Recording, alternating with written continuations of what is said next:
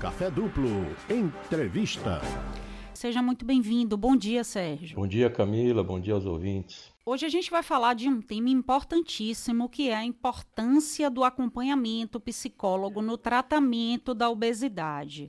A obesidade é uma questão que acompanha a vida de muitos brasileiros. E esse é um problema, né, não só da seara de saúde física, mas também da saúde mental. É para falar sobre a importância de buscar um acompanhamento no tratamento da obesidade que vamos conversar agora com ele, que já está na linha, Sérgio Manzione, psicólogo e colunista aqui do Café Duplo. De que maneira, Sérgio, a mente humana pode dificultar ou contribuir na adoção de uma alimentação saudável? É, de fato, a obesidade tem causas multifatoriais, e uma delas são as questões psicológicas que fazem parte de, desse processo. Porque a pessoa que estiver sem estresse tem uma grande probabilidade de ela poder manter esse impulso por, por alimentação um pouco mais controlado. Então, pessoas que estão ansiosas, depressivas, estressadas mesmo, né? Que se sentem assim de certa forma rejeitadas, que estão sozinhas, ou que, que sofrem perdas, passam aí por qualquer conflito emocional, como as frustrações, insatisfações, são as mais propensas a desenvolver essa obesidade de gatilho psicológico, vamos dizer assim, que é uma doença psicossomática, quando a gente fala de obesidade. Estamos falando aqui de comer demais, não. A obesidade já é algo que a gente já passa para ser uma doença. Então, esses conflitos internos que a pessoa pode estar sofrendo, eles vão fazer com que essa pessoa ela vai compensar esse vazio emocional, vamos dizer assim, de uma maneira bem simples, vai preencher o vazio emocional com alimento. E também a busca aí de coisas bem calóricas, né? Os alimentos mais calóricos, assim como os doces, o chocolate, por exemplo, eles vão induzir o organismo a produzir mais serotonina, que é o hormônio que causa a sensação de prazer e bem-estar. Então, o que acontece? Em situação de estresse, o organismo ele, ele secreta um hormônio chamado cortisol. E o cortisol ele vai ser levado até o fígado, ao metabolismo. Esse cortisol é transformado em açúcar, depois em gordura. Então, a pessoa começa a reter líquido, porque o cortisol é lançado no momento de estresse. E o estresse é aquele momento que a gente entra no processo de luta ou fuga. E uma das funções do cortisol é segurar energia. É segurar energia para que você possa passar por aquele momento de estresse de uma forma que você tenha energia para suportar aquele problema no momento. Então, uma das maneiras que a gente pode colocar, como foi feita a pergunta, de que maneira a mente humana né, pode dificultar ou contribuir para a adoção de uma alimentação saudável? Contribui em todos os fatores. A gente não sabe exatamente se as causas psicológicas são a causa ou a consequência. Em um determinado momento isso fica um pouco difícil. De qualquer forma, a gente precisa estar primeiramente de bem com a gente mesmo, para que a gente possa então optar por uma alimentação saudável, senão a gente vai acabar correndo atrás de alimentos que vão preencher aquele momento de vazio. Chocolate é uma dessas vias, mas também comer a mais, comer demais também pode ser. Então a gente mantendo a nossa estabilidade emocional, a chance de a gente ter um problema de obesidade é pequena. Lembrando que a gente deve aliar outras coisas a isso. Além da alimentação saudável, a gente tem que ter exercícios físicos regulares e que isso tudo vai deixar com que o organismo funcione no equilíbrio. Muitas vezes o nosso ideal do corpo físico é bombardeado de tabus construídos pela sociedade sobre a beleza, em especial, viu, Sérgio, vou acrescentar as redes sociais. O problema é que muitas vezes a busca pelo padrão não é feita de forma saudável. Quais danos esses padrões de beleza podem trazer para a nossa saúde mental e também para a nossa saúde física? Vários danos, porque a gente fica vivendo em função daquilo que é esperado da gente. A gente fica vivendo em função é, do julgamento externo. Isso é péssimo, porque a gente deixa de prestar atenção naquilo que é importante para nós. Se você tem um pouco mais de peso, se você está fora dos padrões, isso pode não ser um problema, desde que você tenha a sua saúde preservada. Eu acho que O grande parâmetro não é necessariamente você ter esse padrão estético físico cobrado em redes sociais, etcétera. Mas é, o grande parâmetro tem que estar com os níveis de saúde todos equilibrados, e para isso precisa fazer exames periódicos. Tem, às vezes pode acontecer da pessoa ter um sobrepeso e não estar com problemas de saúde importantes. No entanto, é preciso sempre acompanhar isso. Os padrões estéticos que a gente vê sendo cobrados aí na internet, eles são cruéis, né? Porque as pessoas mantêm aquele shape figurino de academia, a pessoa tem que estar perfeita, e a cobrança em cima da mulher é muito maior do que em cima do homem. Aliás, a cobrança em cima do homem é mínima. A mulher tem que estar sempre perfeita, sem barriga, tal do bumbum na nuca, tem que estar saudável, tem que estar bonita, tem que estar tudo. E essa pressão é muito grande em cima da mulher, e o que vai trazer isso é a ansiedade. Como a gente viu antes, a ansiedade é um dos grandes problemas, que vai buscar a sua satisfação através da alimentação. Então, os padrões de beleza forçam a pessoa a correr atrás de alguma coisa que talvez não seja possível para ela naquele momento, ou até às vezes nunca, e faz com que essa pessoa então vá compensar essa ansiedade através da alimentação. Por isso que o acompanhamento psicológico é importante, para que a pessoa possa entender que a sua pessoa, ela é única, individual, e que ela tem que estar bem consigo mesma, independentemente do que os outros falam ou não. Agora veja só, isso não é um passaporte para que a pessoa coma compulsivamente e ela use isso como um artifício para se desculpar. Olha, já que não tenho problema com a questão física, eu não estou nem aí para o que os outros dizem, então vou comer, comer, comer. Não é assim.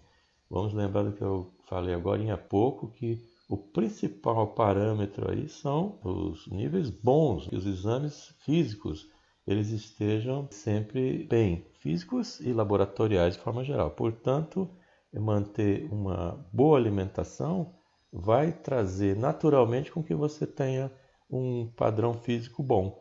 E para isso, então, é preciso que a pessoa possa se entender mais e, a partir daí, ter uma alimentação mais saudável. A obesidade pode ser causada por problemas psicológicos. Quais tipos de síndromes psíquicas geralmente contribuem para comportamentos que podem gerar a obesidade? A campeã é a ansiedade.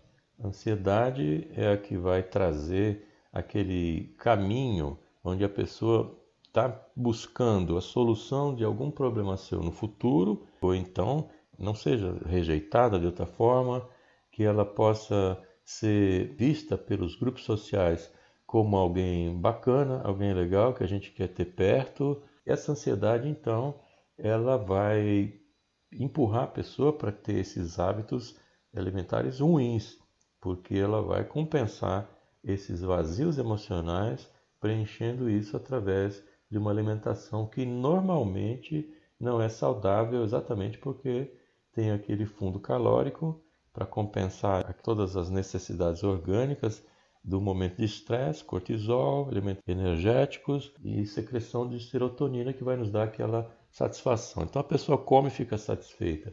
A pessoa come uma caixa de chocolate e fica bem, porque a serotonina está circulando. No entanto, a parte de gordura, todo o metabolismo ficam aí comprometidos. Como controlar a compulsão alimentar? Agora, na pandemia, episódios desse tipo têm sido bastante relatados por pessoas que costumam descontar suas frustrações na comida. Pois é, controlar essa compulsão alimentar pode ser bem difícil. Mas o que a pandemia traz junto é o sedentarismo. Uma pessoa realmente não faz exercícios físicos como fazia antes. Isso foi bem importante porque as academias ficaram fechadas, as pessoas dificilmente saíam às ruas para poder fazer um exercício ao ar livre, uma caminhada, todo tipo de atividade física, e isso naturalmente fez com que as pessoas pudessem sim ter um, um elemento a mais para aumentar o peso. De outro lado, a alimentação também, é, ficando em casa, o estresse aumentando muitas vezes, porque pode estar trabalhando home office, mas o estresse continua, está tendo que lidar com situações familiares e domésticas que não tinha que lidar antes da pandemia, está tendo convivência maior com o parceiro, ou com os filhos, ou com os pais, e tudo isso gerando um desconforto. A pandemia, esse, esse isolamento social, ele deixou poucas rotas de fuga para que a pessoa pudesse, vamos dizer assim, se livrar do problema. Porque saía, saía com os amigos, ia para um restaurante, para um cinema, para um bar, e isso tudo ia sendo é, dissipado. E a pandemia fez com que as pessoas ficassem mais contidas. Então, controlar a compulsão alimentar significa controlar aquele impulso que leva a pessoa a buscar o alimento, e por trás disso tem uma causa. Essa causa é que precisa ser investigada, e não dá para investigar essa causa só com o que a gente vê aí de receituário de internet. Ah, é por causa disso, por causa daquilo. Vá buscar essa causa, porque podem existir vários conflitos internos, ativador de ansiedade que leva a essa compulsão, e comer um poderoso redutor de ansiedade, isso não tem a dúvida. E outras coisas é que o indivíduo precisa aprender a lidar, a controlar com essa angústia, para não buscar refúgio na comida. Porque esse mecanismo vai gerar mais angústia depois pela culpa. Então a pessoa... ela fica ansiosa, come para tentar eliminar essa ansiedade, até consegue, mas depois ela engorda, e aí ela se sente culpada por comer, aumenta essa angústia, aumenta a ansiedade, ela volta a comer. Então é um círculo vicioso. Ela precisa procurar essa causa, e procurar a causa significa acompanhamento psicológico profissional. Não adianta ficar inventando coisa, não. Procura um psicólogo, é importante, é um problema de saúde física e mental. Como condicionar a nossa mente para uma reeducação alimentar sem estar preso a cobranças sobre o corpo e a busca por um padrão de beleza?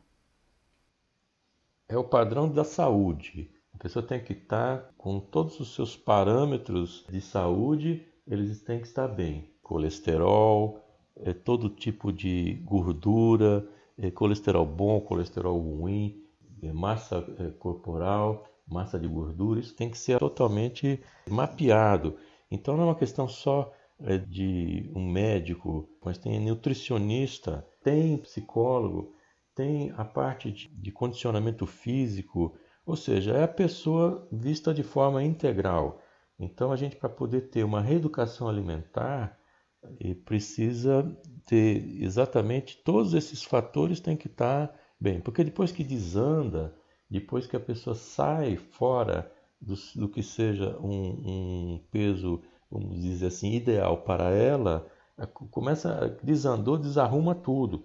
Então, para ter uma reeducação alimentar, precisa acompanhamento de nutricionista, precisa acompanhamento médico, precisa também atividade física e acompanhamento psicológico para administrar tudo isso e evitar que essas coisas voltem, que as coisas ruins voltem, que a compulsão volte a cada problema enfrentado. Então tem que se enfrentar o problema sem que a rota de fuga seja a comida. Muitas pessoas que já foram obesas relatam traumas que os acompanham para outras fases da vida, mesmo com o corpo físico dentro dos padrões de saúde. Como lidar com esses receios para que isso não volte a ser um problema futuro? Muitas vezes o que acontece é que as pessoas conseguem ter um, um novo corpo físico dentro dos padrões de saúde, mas foram movimentadas somente por esse lado de academia, faz academia sete vezes por semana, consegue chegar nesse patamar. Às vezes troca uma obsessão por outra, uma compulsão por outra, troca essa compulsão alimentar por uma compulsão de academia, por buscar esse outro lado como satisfação de algum desejo, ou pior das hipóteses, para tapar algum vazio emocional. Então ela migra essa compulsão por alimentação por uma compulsão por atividade física, por, por uma vida saudável, acaba virando uma compulsão. E por trás de tudo isso não foi feita a coisa principal, que é ver qual é a causa, qual é a causa psicológica, o que é que está levando a pessoa a ter esse aumento de peso, o que é que levou a pessoa, no caso aqui, a ter aumento de peso. E hoje, ela mesmo tendo sido obesa, está dentro do plano de saúde, mas ainda tem aquele trauma, aquele fantasma está por trás. Então, procure ajuda profissional, não se trata de uma coisa assim simples, não é brincadeira, é algo que, que impacta diretamente na saúde física, emocional. Então, por que não procurar ajuda? Procure ajuda, sim, desse conjunto de profissionais. é nutricionista, é atividade física, é médico, é psicólogo. Tudo que puder ser agregado aí é importante para que você possa manter essa saúde emocional e física, mesmo depois de ter passado por algum processo, algum regime de reeducação alimentar ou até mesmo uma cirurgia bariátrica.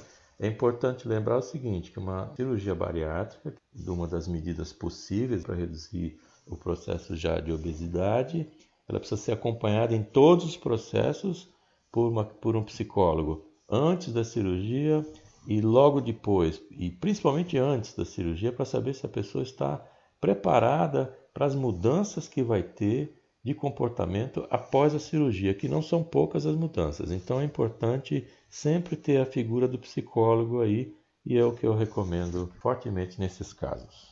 Sérgio, é, deixa disponível aí para o nosso ouvinte os seus canais de comunicação, né? Quem ouviu a entrevista, que quer saber um pouco mais sobre o seu trabalho, onde encontra o Sérgio Manzione? É, no meu site, w w w ponto sergio manzioni ponto com ponto b r, Manzione é M A N Z I O N E, também no meu podcast Psicologia Cotidiana, que tem muitos assuntos lá importantes, mais de cem, muitas perguntas respondidas e que podem ser bons para você que está ouvindo ou para alguém que você conhece.